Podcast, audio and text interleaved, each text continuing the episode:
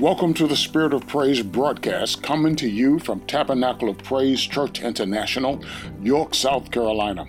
I'm Bishop Alfred Jackson. I'm thankful that you've tuned in today, and I pray that the message will bless you and impact your life in a powerful way. Thank you for tuning in. Enjoy the message.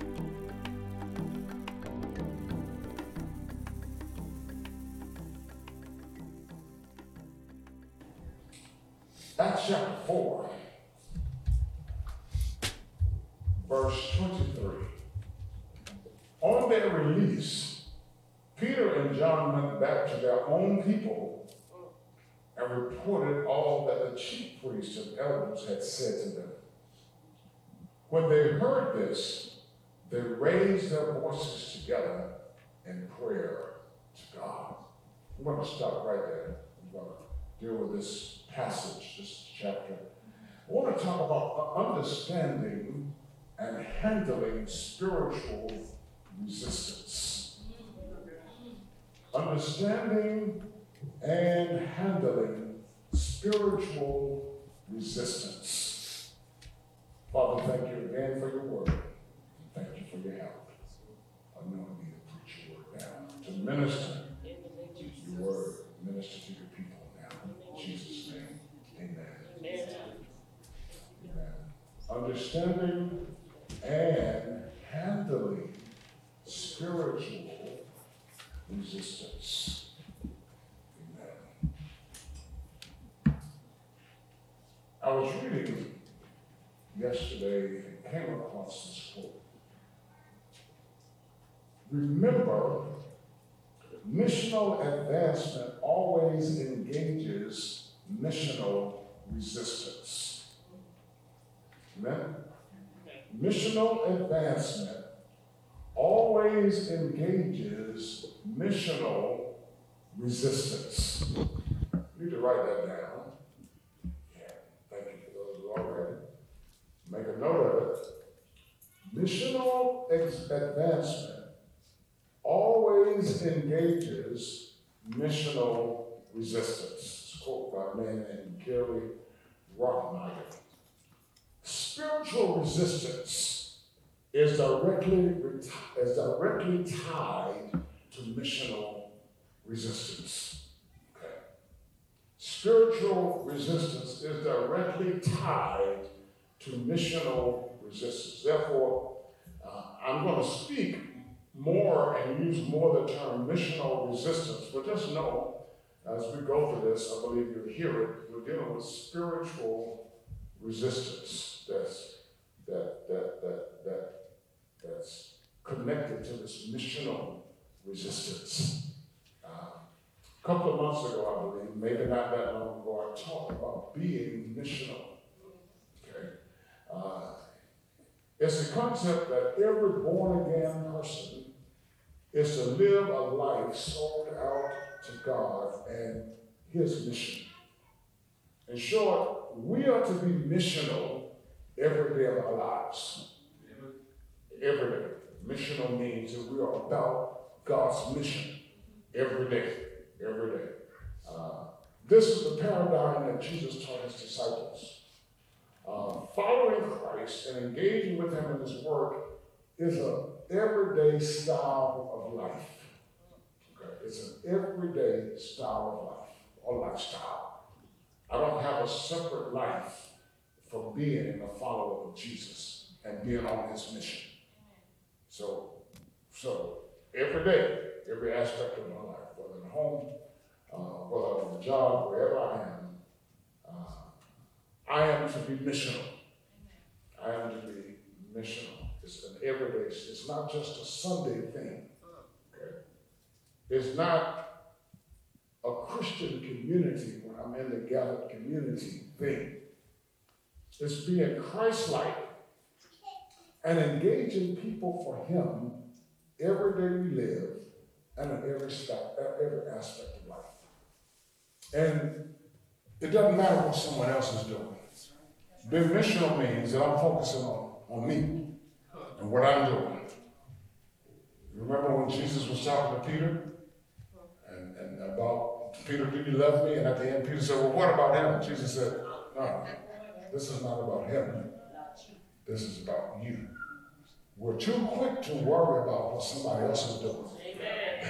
And the Lord is speaking to us that you are I to be missional every day of my life. Last Sunday, we mentioned in the message that Christ has given us power to advance his kingdom. Yeah. He said, I give you power over all of the forces, all of the power of the enemy. So, praise the name of Jesus. You know, this is a form of missional resistance that we have experienced this morning. Amen. For some reason, things just didn't work right at the beginning of worship, and we started a little bit late, you know, and they were feverishly trying to work this thing out, and now something happens to my microphone. But God always has a way. Amen. Praise the name of Jesus. And if those of you who are listening online or come back and listen to this message, don't get the full message. And I don't know if the recording is actually recording, but those of us who are in the sanctuary are going to get this message. Amen? And if we get the message, that means we're responsible for what we've received. Amen? Praise the name of Jesus. Yeah.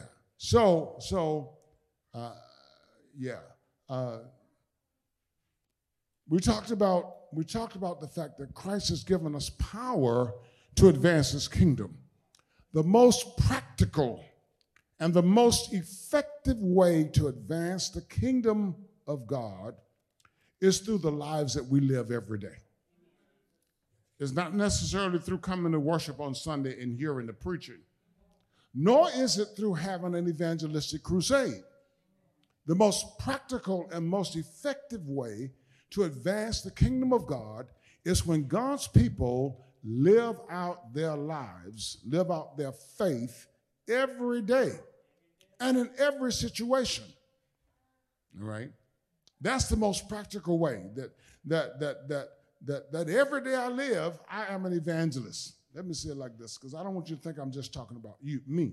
Every day you live, you are an evangelist. Every day you live, you are a witness for Jesus. Every day, every second of every day you live, you are a follower of Jesus Christ. You are a disciple of Christ. Every day, every second of every day you live, you are a proclaimer of the gospel of Jesus Christ. Every day, you are a counselor. Amen. Every day. Every day, everywhere you go, everywhere you are, whether you're at home, whether you're in your office, whether you're at the grocery store, whether you're in the mall, whether you're in the park, whether you are at school, every day, everywhere you go, you are a witness, a preacher, an evangelist, a counselor, whatever way the Lord wants to use you in whatever situation he presents to you. And the Lord is going to present situations to you. He's going to present situations to you. The admonition from Scripture, we know it well. We've talked a lot. We've talked a lot about this, and we're actually teaching it now. Be ready to give an answer to anyone who asks you for the hope that you have in Christ. That admonition rings true right here. Be ready. Amen. I don't know whether I'm going to walk into Publix and somebody's going to say something to me that might rub me the wrong way. My response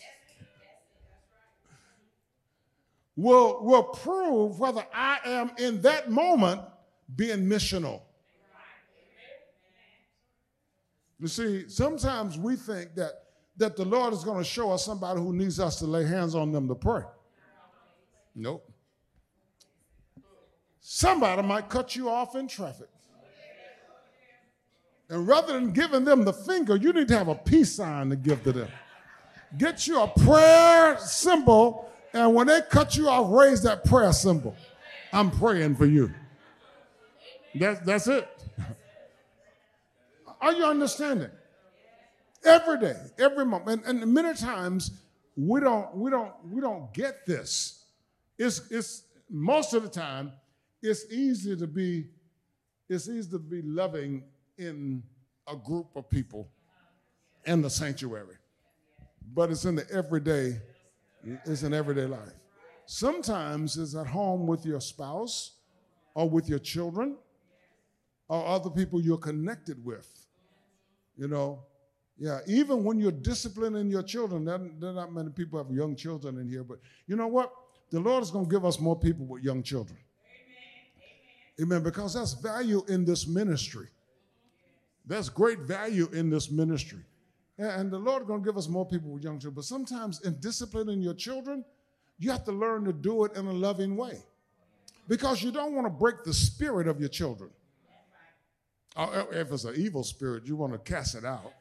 But you want to keep them encouraged to do well.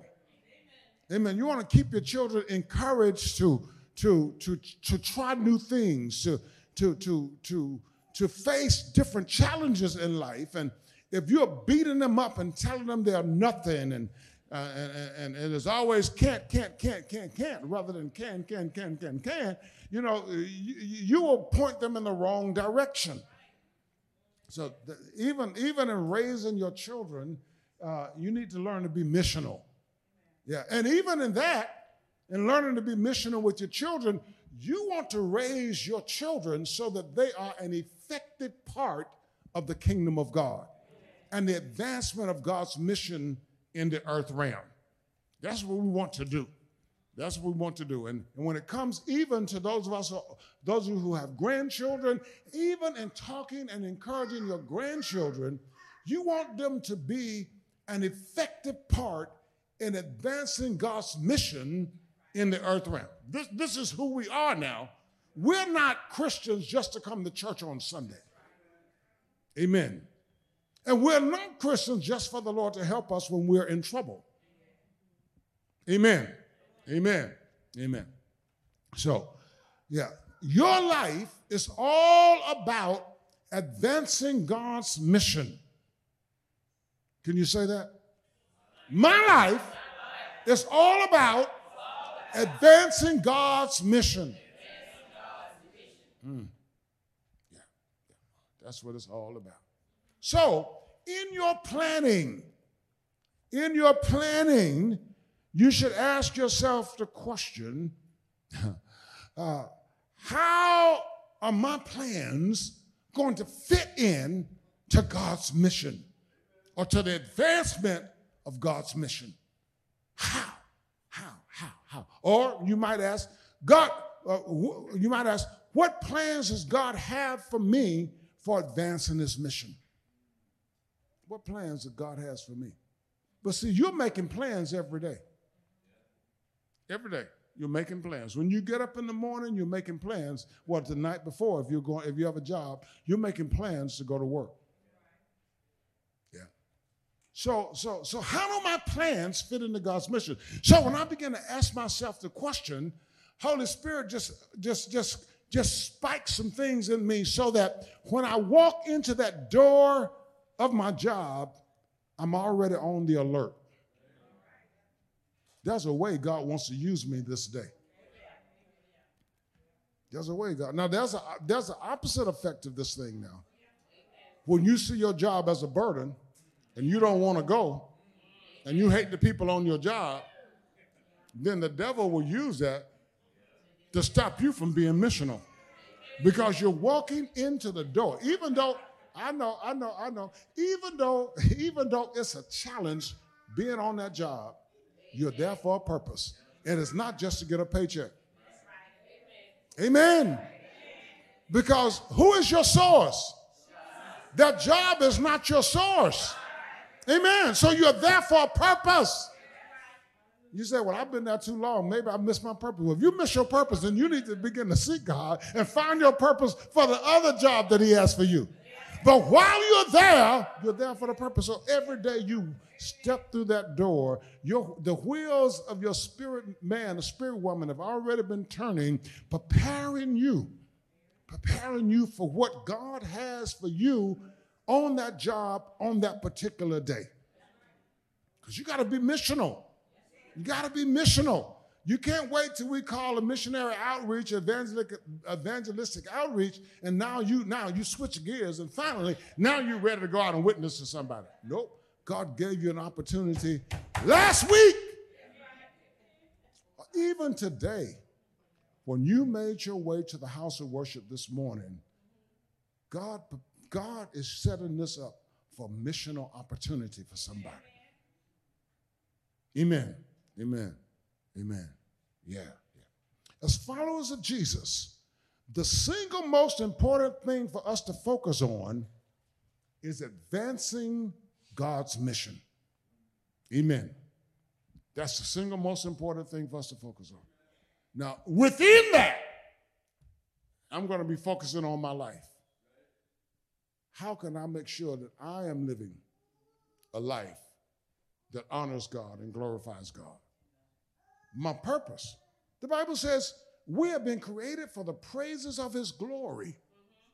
So what better way to praise God's glory than advancing this mission, than being Christ-like at home, on the job, in Walmart, in Publix, or a food line, or in the park, or at your school, or whatever you're doing, or in your family gathering.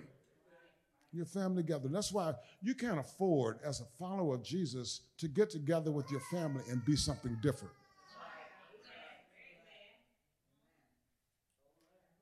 You can't. You can't afford to do it. You can't afford to get together with your small group of people and be something different. You know that saying, what happens in Vegas stays in Vegas? Y'all heard that before? Well, if you are a follower of Jesus, what happens in Vegas should not matter if people talk about it. Because as a follower of Jesus, you shouldn't go to Vegas and do anything different than what you would do on Sunday morning in worship. Well, maybe you'll do something different to Sunday morning in worship. If you're married, you might do. You're not going to do. But you know what I mean. You got the point. Amen? Amen? All right. Yes. Jesus came to seek and to save the lost, right? Yeah, that's what he came to do. And he's given us the very same mission. Remember, we taught that, God started on mission. That's only one mission for the church. That's the mission of God. And when God created man in Genesis, God started this mission. God continues his mission by choosing the Hebrew people. God continues his mission in Jesus, and now God continues his mission through the church.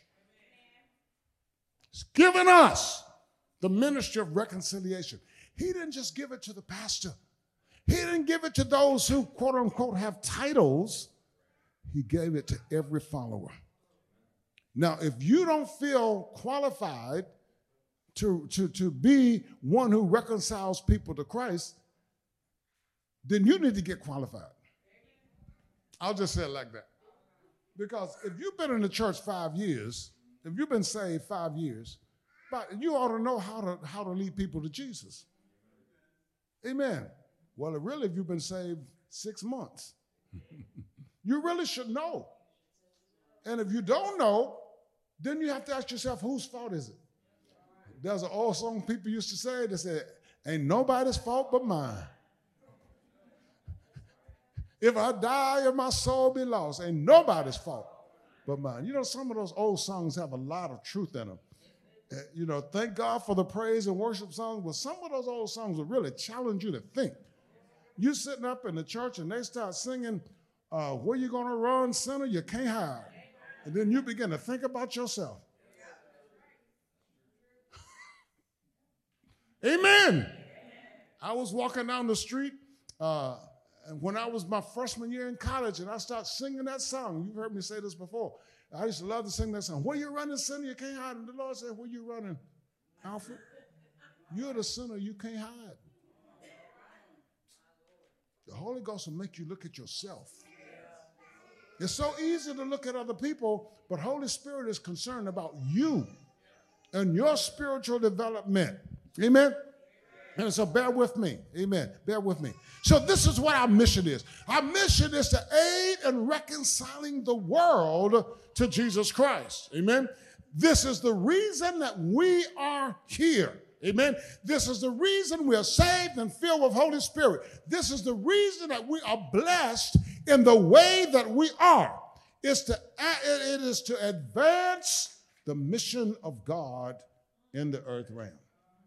Now, in doing this, it's so important to remember that all missional advancement engages missional resistance. Amen. Hear this now. We live missionally, and doing so we bring about missional advancement. As we live missional, we're going to face resistance from Satan. It's going to happen. It's going to happen. He does not want God's mission to go any farther than it's gone. He doesn't. So he's fighting against God's mission. All right? And he's fighting to take back any territory that he can, because he knows his time is almost finished. He wants as many souls as he can. He will fight God's work. He will fight God's mission, as we would say, tooth and nail, to try to stop it. Yeah. So, missional resistance, hallelujah, is much of the reason that you face the pressures of life that you face. A lot of times we don't think about this. Missional resistance. You are a born-again Christian, whether you're living like it or not. Right? But really, if you're not living like it, the devil is not really too much concerned about you, because you're not really advancing God's mission. So he's not really too much concerned about you. But it doesn't mean that because he's not too much concerned about you that he's left you alone. All right, because he hasn't left you alone now. He'll keep pounding it on. He wants you to go deeper and deeper into sin. He wants you to go farther and farther away from God. He wants to desensitize you to the things of God. So now the devil will get you so desensitized that worship doesn't make sense anymore. Satan will get you so desensitized that you don't want to be a part of the body of Christ anymore. Satan will get you so desensitized that studying the scriptures doesn't matter anymore. Now you're desensitized from the things of the spirit. So now you've lost the desire. And the other thing Satan will cause you to do is he'll cause you to point the fingers at others. He doesn't ever want you to see him at work in your life. He always wants to deflect what he's doing in your life towards somebody else. That's why you got all these people that are blaming the church for what has happened. They're not even seeing spiritual resistance. They're not seeing the resistance of Satan to the work of God. Now think about this. We are not wrestling against flesh and blood, but against principalities, against powers, against the rulers of the darkness of this age. What is the Bible telling us? The scripture is saying that Sister Adrian, it's not my problem. Maybe we had conflict, but it wasn't me and it wasn't Sister Adrian. It was the enemy. So then my issue should never be with Sister Adrian. Does anybody see what I'm saying? But if I'm desensitized to what God is doing, now, I don't want to have anything to do with Sister Adrian. I hear her singing, that ain't real. I've stood in judgment of her. I don't know what the Holy Ghost is doing in her, but in my mind, because I have been desensitized, not to Sister Adrian, but to the things of God.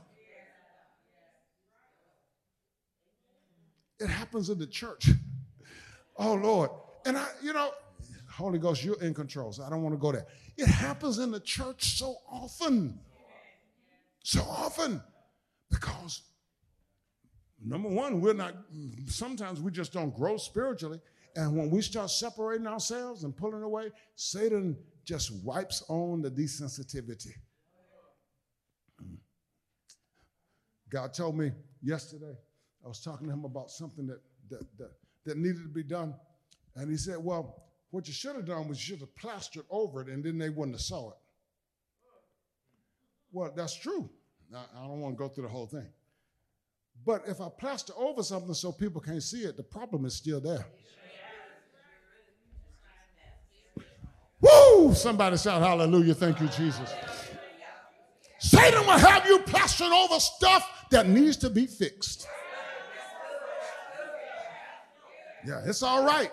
Yeah, it's all right. Your friends say, oh, you all right. You just like everybody else. That's a lie from the pit of hell because you're not like everybody else. You're in your own situation, and everybody is not doing what you're doing. Now we all have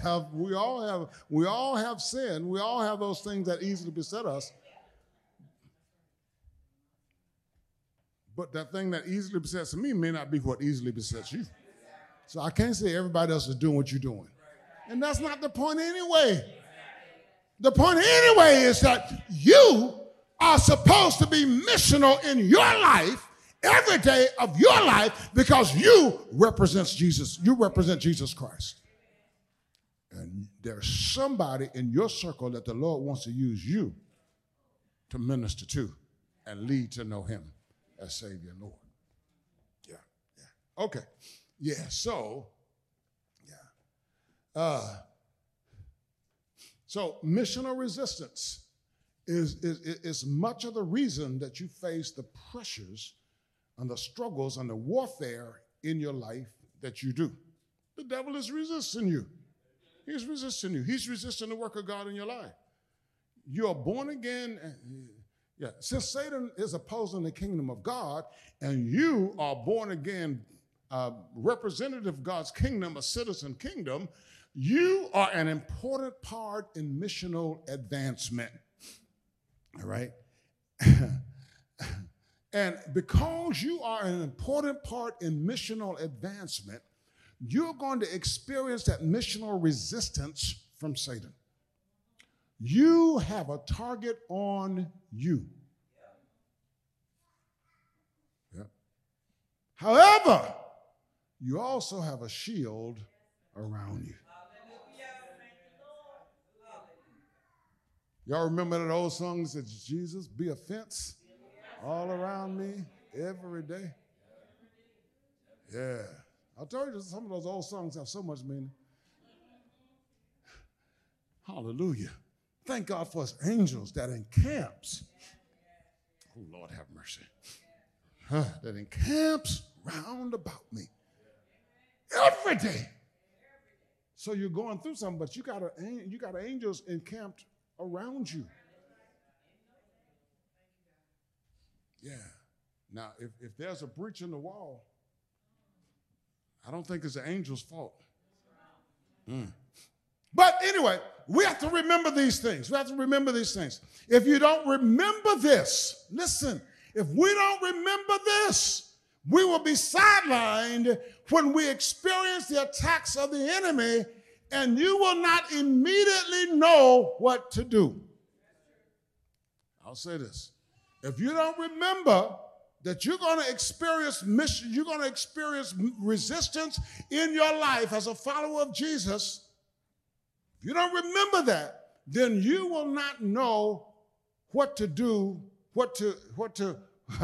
you will not immediately know what to do when that resistance comes. Somebody say immediately. Do you think you should immediately know what to do when the devil attacks? That's the point I'm making. Because by the time you stop and figure it out, the devil has gained some territory. You understanding me? Don't go to sleep on me. I'm going to take my time and preach this morning. Immediately. Yeah, it's kind of warm in here for some reason. But y'all not warm. Okay. That's okay. That's okay. That's okay. Immediately. You got it.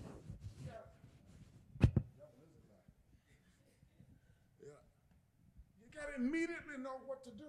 You can't be thinking, oh, I got to figure this out.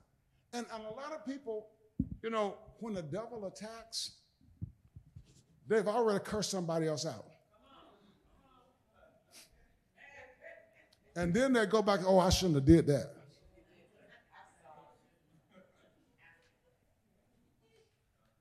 Are you following me?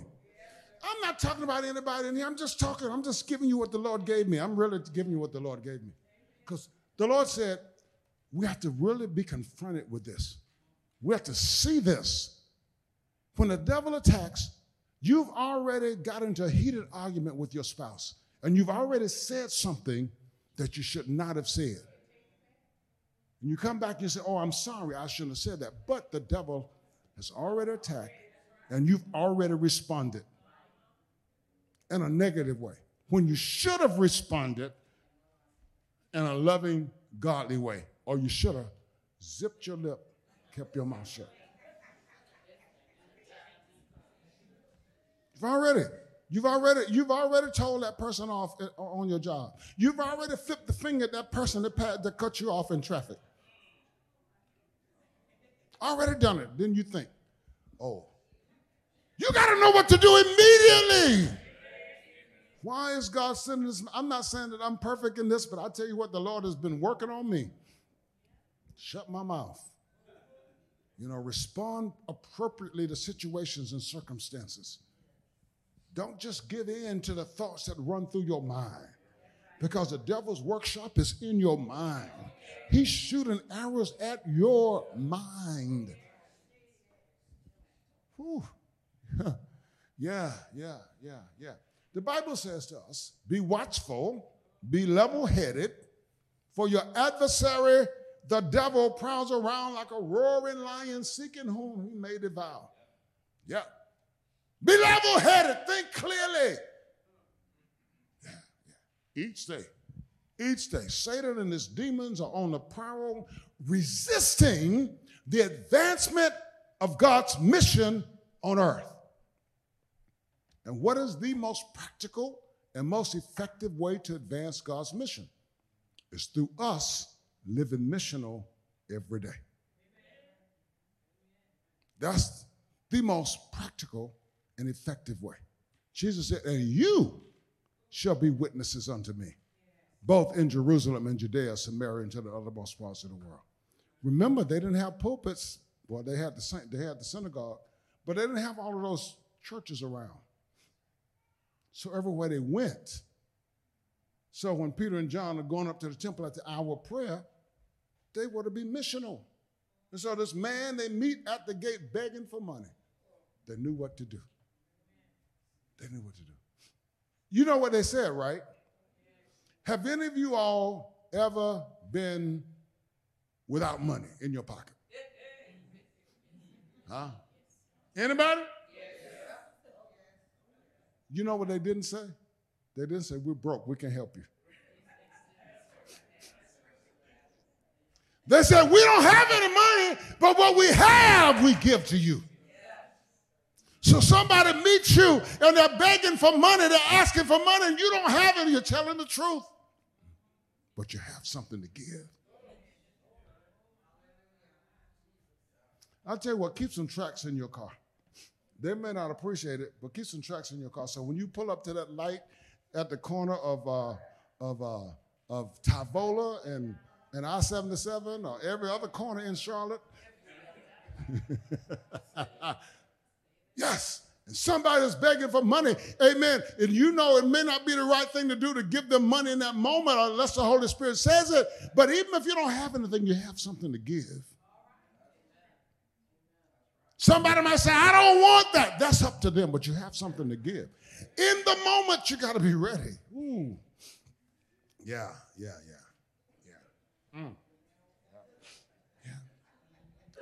And I read this, and I said, Lord, well, anyway. So I read this thing. And, you know, Satan is not just on the prowl looking for ways to resist the advancement of God's kingdom. But Satan is so diabolical that he's planning ahead. He's looking ahead.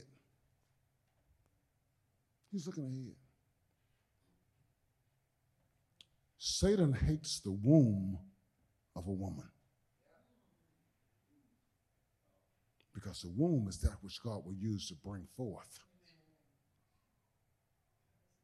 So we cover the womb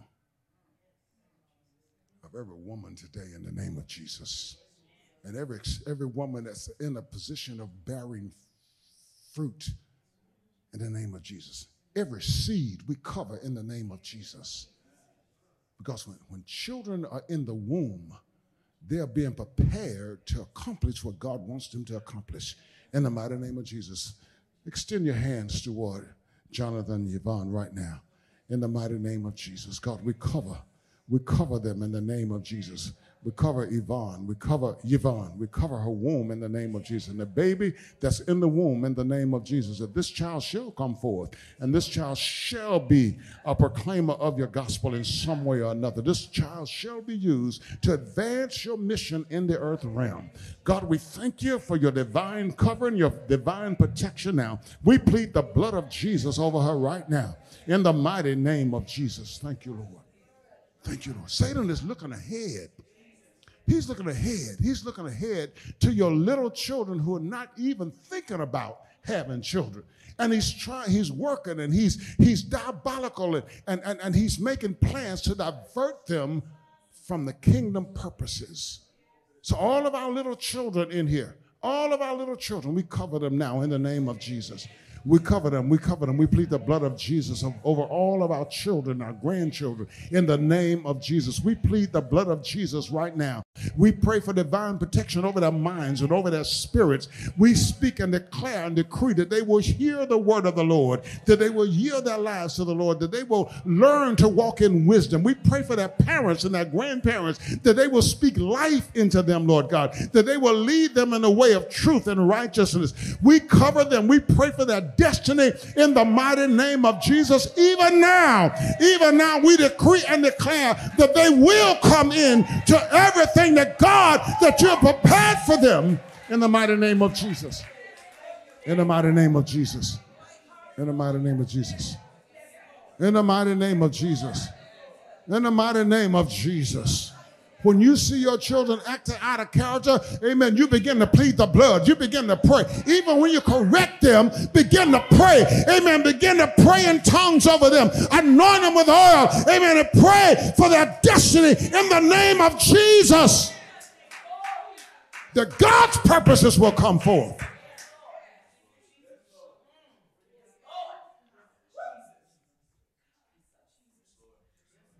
Saints, we are in warfare. Yes, we are. We are in war. We are at war. The church has been at war from the beginning. Are you understanding? What you see in this text is the resistance against the mission of the Lord Jesus Christ. It didn't start 50 years later. It didn't start 100 years later. It started at the beginning.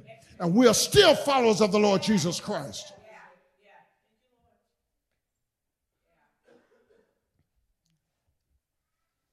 Young people who are not married in here, whew. Just a word of advice. Make sure you're walking in the way and the will of the Lord.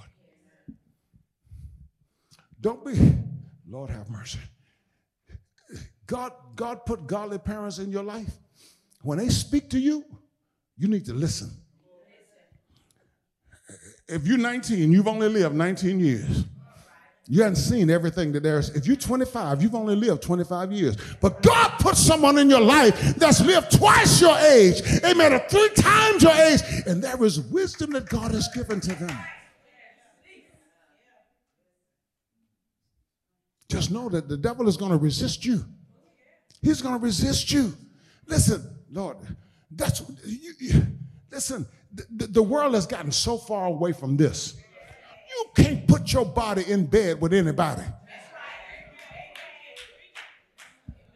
Sex is ordained for marriage. It's not ordained for recreation.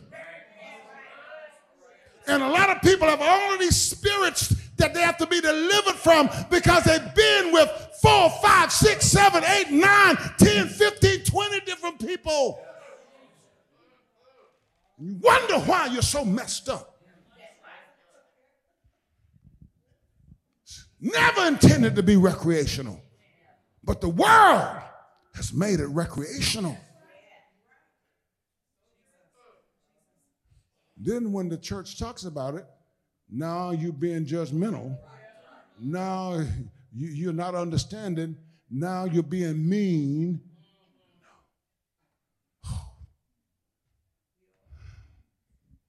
We've all sinned and we've all come short of the glory of God. But if I told you before now, if I went down the road and fell into the ditch, and I tell you, listen, the bridge is out. If you go that way, you're going to fall into the ditch. Common sense ought to tell you to listen. Because you go down that same road, you're going to fall into the same ditch. All of the stuff that the world says is so good, you know, and so much fun. I don't understand. I do understand.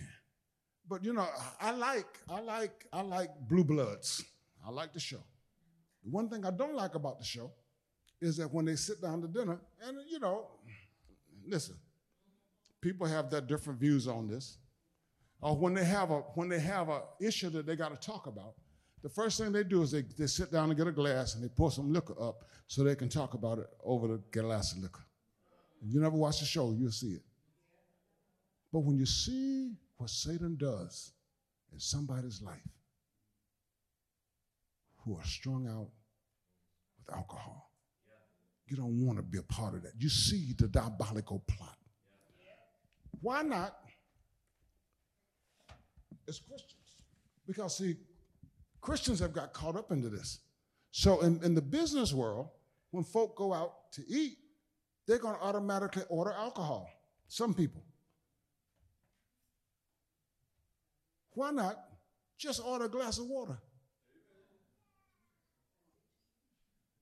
I would say order a soda, but, you know, sometimes the sugar and soda are not even good for you.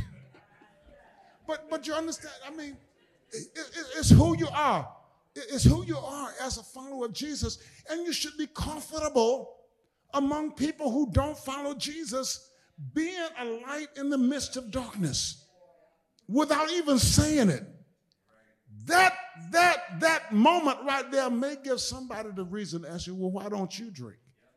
And you may not answer them right there, but if you have a relationship, it's going to give you an opportunity to give an answer for the hope that lies in you. Let me go on with this message. Listen, Satan. Listen, people. The devil wants to knock you out of the game. He wants to knock you out of the game. He wants you to stop advancing God's mission in the earth. He doesn't want you to be a part of it. He does not. He does not want you to. Little foxes, y'all know that verse? Spoil the vine. Listen now. Ooh. Headaches. Unusual tiredness. Sickness. Strange sicknesses.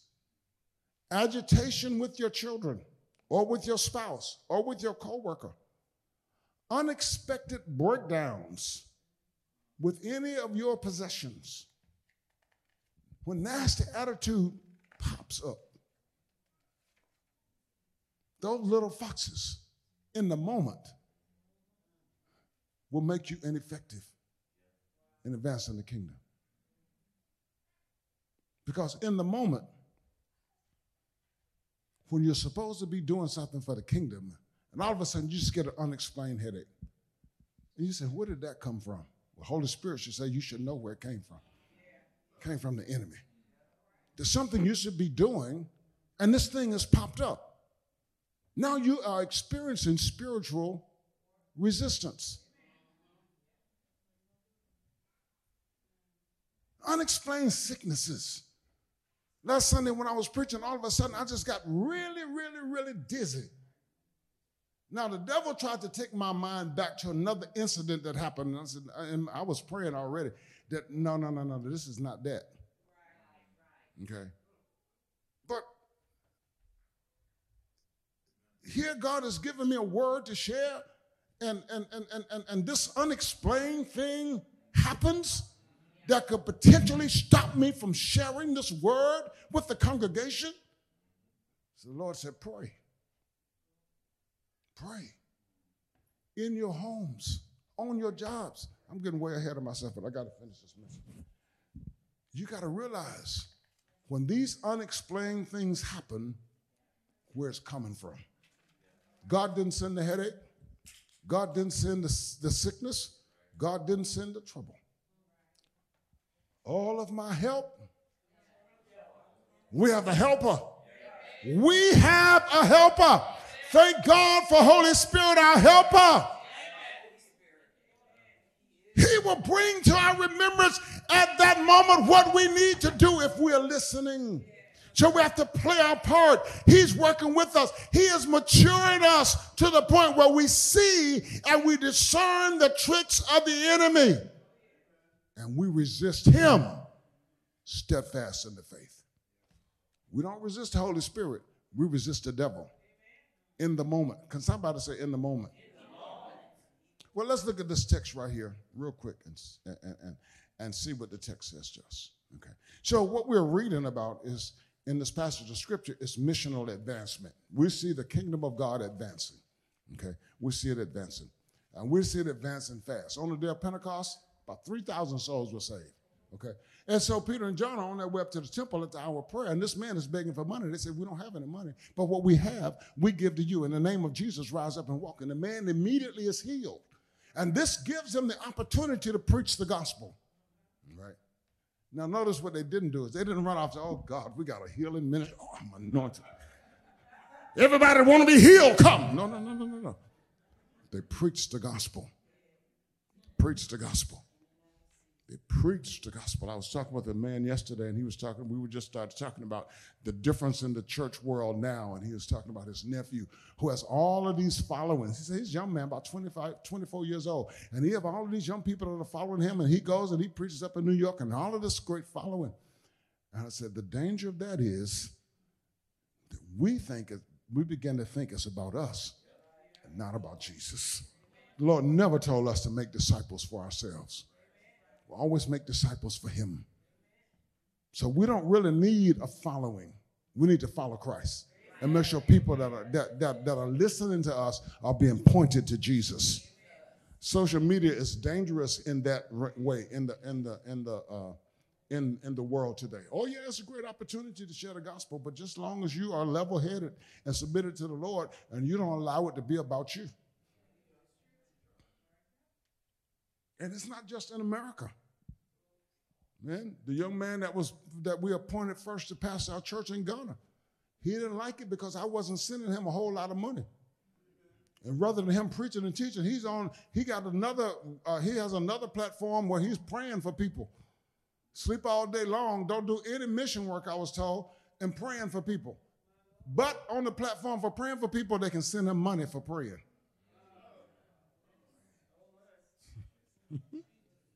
It doesn't happen here. It happens all over the world. People are misguided, and they forget who the real one is that they should be glorifying. So the mission of God is growing.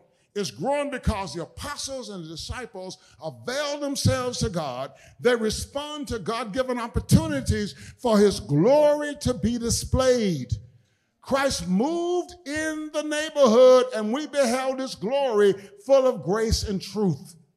So what you see happening here, when the men go to the temple at the hour of prayer, the way they respond, God's glory has been revealed. God is glorified. Let me tell you something, saints. God's glory will draw people. God's glory will draw people. God's glory will draw people. People seek the glory of God, not the drawing of people. Yeah. So, yeah. And the Bible says that the miracle and the message, which neither was about Peter and John, but about Jesus, was so powerful that the number of people who believed grew to about 5,000. That's missional advancement. Oh, I know people say, well, why don't we see that today? Well, you got to look at a bigger world than York, South Carolina. Okay. I learned, you know, when we joined Full Gospel and we had all these ministries that were taking the city and doing this and that and other, and the city still ain't took. Well, you know, we can hear things and we can get excited about it, but we don't realize that we're not the only one in the game. I shouldn't say game. I don't like that word because this is not a game. We're not the only one in the ministry. So Tabernacle of Praise is not the only church that's preaching Jesus. Amen. All right. But all of us collectively, we help make up the body of Christ. So if I advance myself and put myself up above measure, then it will soon be shown, and God doesn't have to do this, the devil will show us that we're not what we think we are. So let every man think soberly as God is, let us all think soberly as God has given to every man the measure of faith. So don't think too highly of yourself. Don't think that your anointing is so great that you're going to take a whole city for Jesus. No, let's work together. Let's collaborate. Let's work together so that we can advance the kingdom of God in the city. And don't worry about taking the whole city. This is not the early days of the church. Okay, so we don't see things happen in the way they did in the early days of the church for a reason. We're not them. We're not in that time. That was a new movement, all right? There are a lot of other things that are going on. And we don't have many of us, you know, if you look at that concentrated group of people there, you would have to put 50 churches together. Maybe 100 churches together to get that concentration of faith. That's a judgmental statement. But if 30 people, 40 people had that concentration of faith, it'd be amazing what God would do. Why is the Lord sending this message? Because all of us are not even convinced that we're missional people. All of us are not convinced that the struggles that we have in our lives come from the resistance of the enemy. We're not convinced. We're still considering whether what Bishop is saying is the truth. So we can't say, well, why are things not happening today like they happened back then? Well, you need to go to a place in a third world country where the gospel is not being preached. So you preach and then 40 people come to Christ. 50 people come to Christ, 100 people come to Christ in one setting. You don't see it like that. Way back in, when you read the history of the Sandy River Baptist Association, way back in the early days, you see Mount Zion Baptist Church in McConnell's, 110 people received Christ and got baptized. You don't see that in York now. You don't see it. But it's not impossible. But that number should never be what we're focused on. What we should be focused on is being missional in our community. So one-on-one, we're winning people to Christ. We're discipling people to Christ. And the kingdom of God has been advanced. So now what do we see here? Let me say this real quick. What do we see here? All right. So we see the resistance. What do? Amidst the resistance, they proclaim the gospel.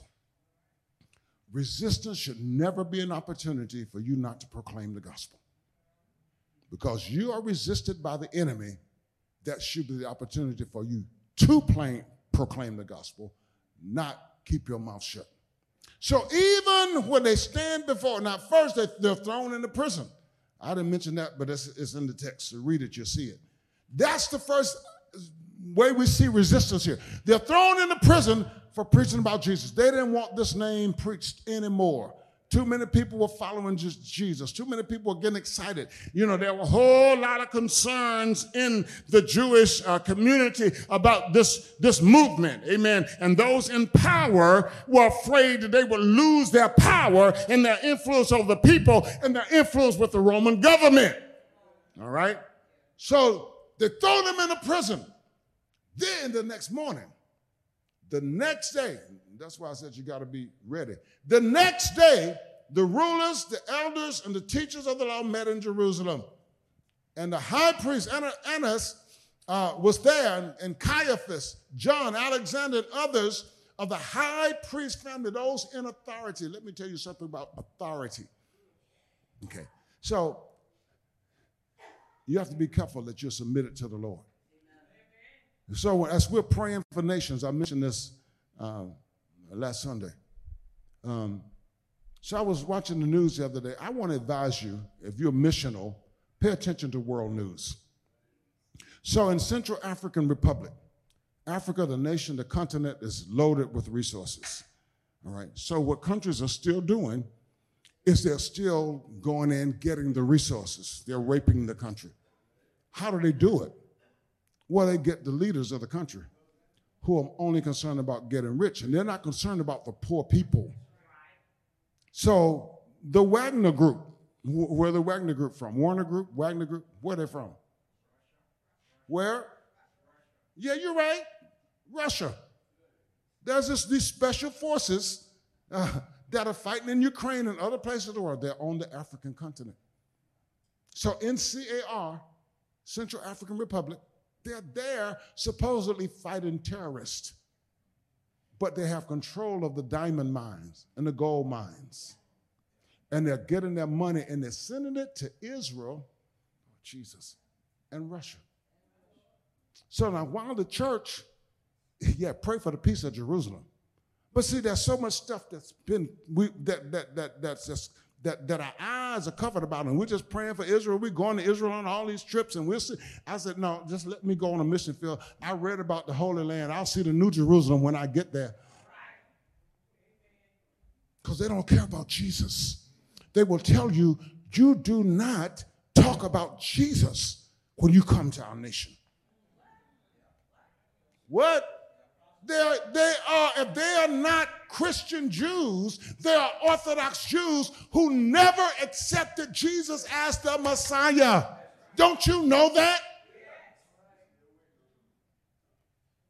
So now we have these forces, and we wonder, why does Africa remain so poor? So where the church should be praying. We need to be praying against these rulers and these authorities, these people that are in power, that are getting rich, that are keeping the people poor. You said, Bishop, what does that have to do with us at Tabernacle of Praise? Well, we're supposed to be a missional church.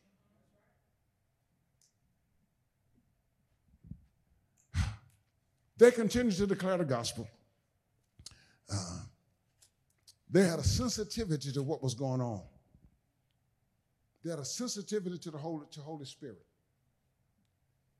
They learned from their master, and they took advantage of that sensitivity to proclaim the gospel of Jesus. They knew that this was an opportunity, not for them to be afraid for their lives, but to proclaim the gospel of Jesus. So boldly, they proclaimed the gospel of Jesus in front of the authorities, not caring for their lives. If they had died, they would have counted it a privilege to die in the name of Jesus. I've said this before. I love that scripture in Revelations that talks about, and we talked about, they overcame him by the blood of the Lamb and the word of their testimony. And we'll shout about that. I'm going to overcome the devil by the blood of the Lamb and the word of my testimony. But there's another part to that scripture that says they love not their lives unto death. They didn't love their lives so much that they would shun from dying. So while we're dancing in the church talking about, I'm going to overcome the enemy by the blood of the Lamb and the word about my testimony, how much do you love your life? How much do you love your life? How much do you love what you have, what you've attained? How much? God said to me years ago when we were about to leave Fishing Creek, he had not been with us a long time. He was supposed to be a prophet. But he said to me, he looked at the building, he said, Bishop, you're going to leave this? This is yours? I said, no, this is not me. This building is not me. Take the building. Give me freedom to proclaim the gospel. Because the building is not me. No. I'd rather have what we have now. Amen. and have the freedom to preach the gospel, the freedom to go on the mission field, the freedom, amen, to lead people to Jesus, the freedom for the Holy Ghost to move, amen, and we're not so bound by time. Yeah. The next thing they do, I promise you, I'm almost done.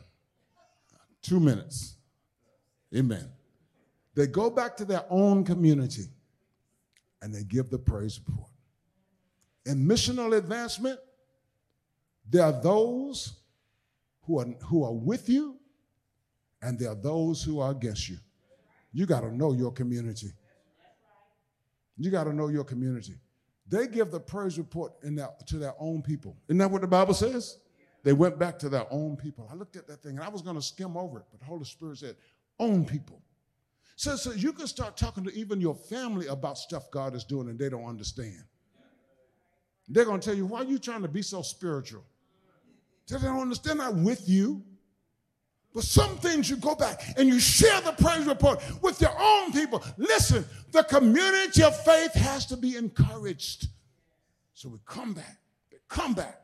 And they share that praise report in the community of faith. This is very similar to being your brother's keeper. Very similar, same concept. Share your testimony with your brothers and your sisters who understand and who will pray for you. Lastly, I told you, I promise you, 2 minutes. I know somebody's timing me. The community praise. The community praise. The community praise. And guess what? They didn't ask God to take away the opposition. They didn't ask God to stop healing. They said, Lord, notice their threats. Somebody's been threatened in here today. Just tell the Lord, Lord, pay attention to that threat. But see, if God is paying attention to it, you don't have to. Did y'all get that? If God is paying attention to the threat, you don't have to pay attention. But say, now, Lord, you stretch forth your hand to heal. God, do more work. Heal more people. Do more signs and wonders. God, continue your work. In the midst of missional resistance, you got to understand what's happening, and you got to pray for God to do more. God, do more. God, with Tabernacle of Praise, do more. With Tabernacle of Praise, do more. Show your mighty hand in our midst. Heal and deliver. Hallelujah. Use us for your glory. Do more, Lord. Show signs and wonders. Do more, God. Help us not to back down. Help us not to back up. Help us not to get discouraged. Help us not to give up, but to submit ourselves under your mighty hand, that you will do more to glorify your name and advance your kingdom in the earth realm. In Jesus' name, amen. Praise the name of Jesus. Give the Lord a hand clap of praise. I pray that the message has encouraged you in some way or another. Understanding and handling spiritual resistance. I pray that through this message that something has pricked your heart, has stirred your mind and your spirit, and whenever you face any type of resistance from this day forward, you'll recognize where it came from. And you know what to do with it. Right? You know what to do with it. Don't stop spreading the word. Now you're facing resistance. Spread the word more. Right? Don't separate from the body of Christ. Come back and give your praise report to what God is doing to the body. Somebody else is going through what you're going through. The body needs to be encouraged. Pray for God to do more. Pray for God to do more. I know we don't like suffering. But Paul said, Lord, I want to know you through the fellowship of your suffering, the power of your resurrection. We don't like the suffering part. But if God gets the glory, if God can use that, but God can only use it if you deal with it appropriately. Let's stand. Because you said, I'm going to part two. But I'm not going to part two. Just want us to get this. Yeah. So what you're going through, let God get the glory. And he'll get the glory through your response. Through your response. It's okay to afterwards come back and say, oh, I'm sorry, I did the wrong thing. I responded the wrong way. But it's better in the midst of it to catch immediately what's happening and respond appropriately. Holy Spirit will do that for you. Holy Spirit will remind you right then and right there, this is God. This is a God moment. This is a God opportunity. Lord, help me to respond appropriately. And guess what? If you've been walking with the Lord in prayer and studying the word of the Lord and fellowship with the believers, at the moment of temptation, Holy Spirit will give you what to say. He will. He'll give you what to say. In that moment, he'll give you what to say. And now God's kingdom, God's mission has advanced just a little bit more. Because you allowed him to use you in advancing his kingdom. It's not just my responsibility. It's not just the ministers and elders and those who appear to be strong in the Lord. It's all of our responsibility. We're missional people. Father, thank you for your word and the power of your word. Thank you that when your word goes forth, it will not return to you void. It accomplishes what you desire. You prosper your word in the things that you sent your word to. Thank you for sending your word to us today. Thank you for what your word accomplishes in our lives. Thank you now for what you've spoken to us today. I pray for that person who struggled with the resistance in their lives. Many of us, when we have been faced with resistance, we've not handled it properly. But today, thank you, helping us to understand where this resistance comes from and why it comes. Showing us ways that we can handle effectively this resistance in order for your kingdom, your mission to be advanced in the earth. Thank you now. It's in Jesus' name that we pray. Amen. So if there's anybody today that would like to give your life to Jesus, you want to be a part of this great work, this great mission of advancing God's kingdom in the earth. There's a place for you in God's mission. Right where you are, right where you live, there's a place for you. That's why you have been created. That's your reason for being. That's your reason for being. You want to live out your reason for being.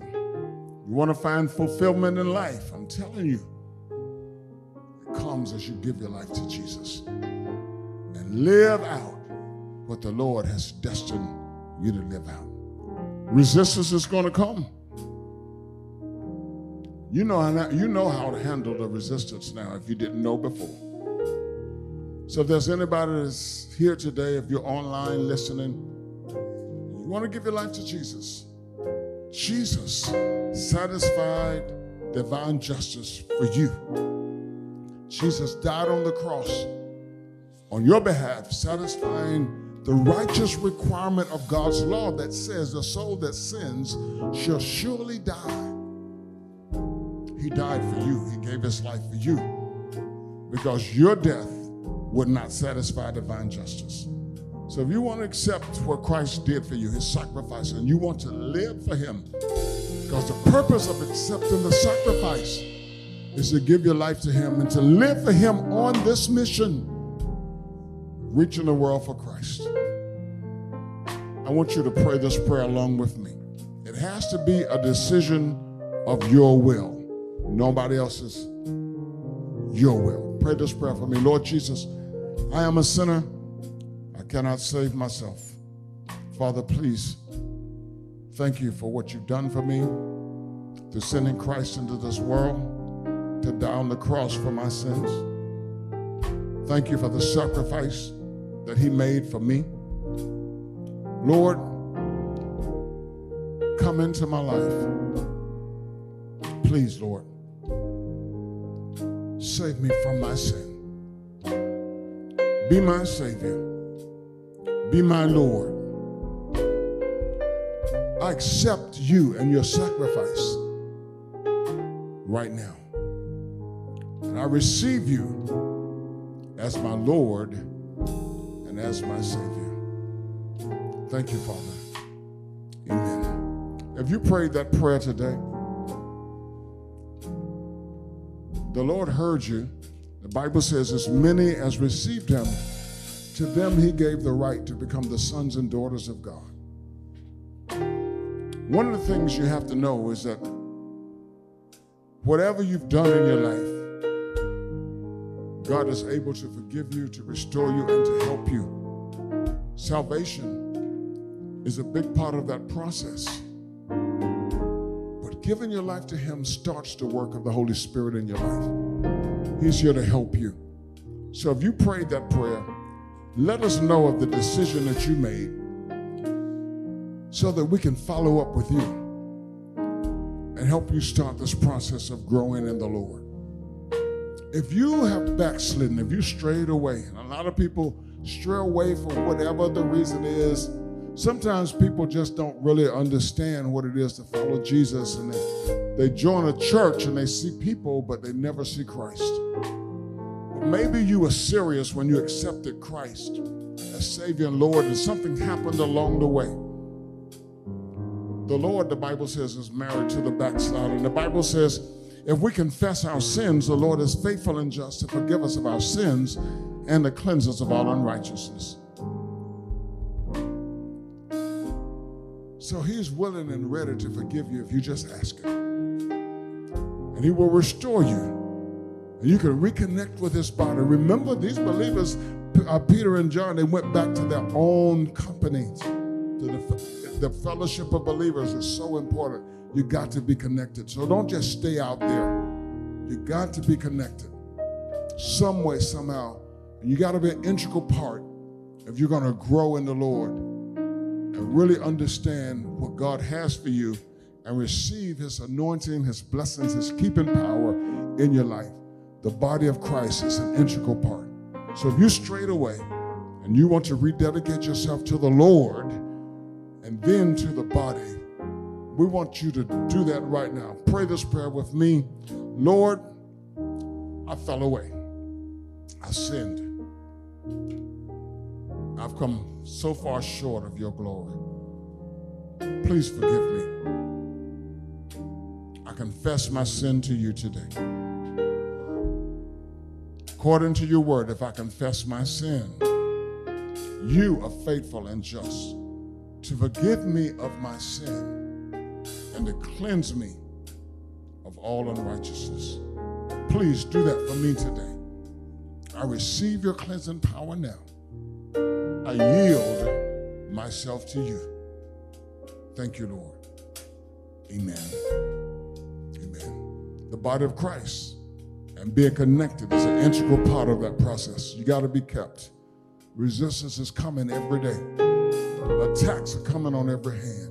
You can't do this alone. You cannot do this alone. God bless you. Amen. Pray that the Lord will make his face shine. I'm not giving you the benediction. I'm just praying for you. That the Lord will make his face shine upon you and give you peace. Wherever there's a lack of peace in your life, I speak over your life right now that the Lord will give you peace. In the mighty name of Jesus. And supply all your need according to his riches in glory by Christ Jesus. Amen. I pray that you've been blessed by the message. And if you have, write to us. Let us know how this message has impacted your life. or if you've made a decision for Christ today to follow Jesus as your Savior and your Lord, write to us and let us know that as well, and give us your information so that we can follow up with you. You may write to us at Tabernacle of Praise at msn.com. That's Tabernacle of Praise at msn.com. Give us your email address or a way to contact you so that we can follow up with you. Also, we would like for you to sow into this ministry. If you've been blessed by this work, by the preaching of the gospel and the teaching of the gospel, and you would like to help further this cause, we're not just preaching here in the United States. We are preaching around the world. Through this podcast, our messages are being heard in many places around the world. We are actively working in 8 countries in the world, on the ground in Liberia, Malawi, Burkina Faso, Ghana, Guinea, Kenya, and Dominican Republic. So if you'd like to help us in this work, feel free to sow a seed to help further the preaching and teaching of the gospel of Jesus Christ and the expanding of the kingdom of God. If you would like to give, go to topraise.org/give. Again, thank you for tuning in. Thank you for listening. Continue to pray with us and for us as we continue to spread this gospel of Jesus Christ around the world. God bless you.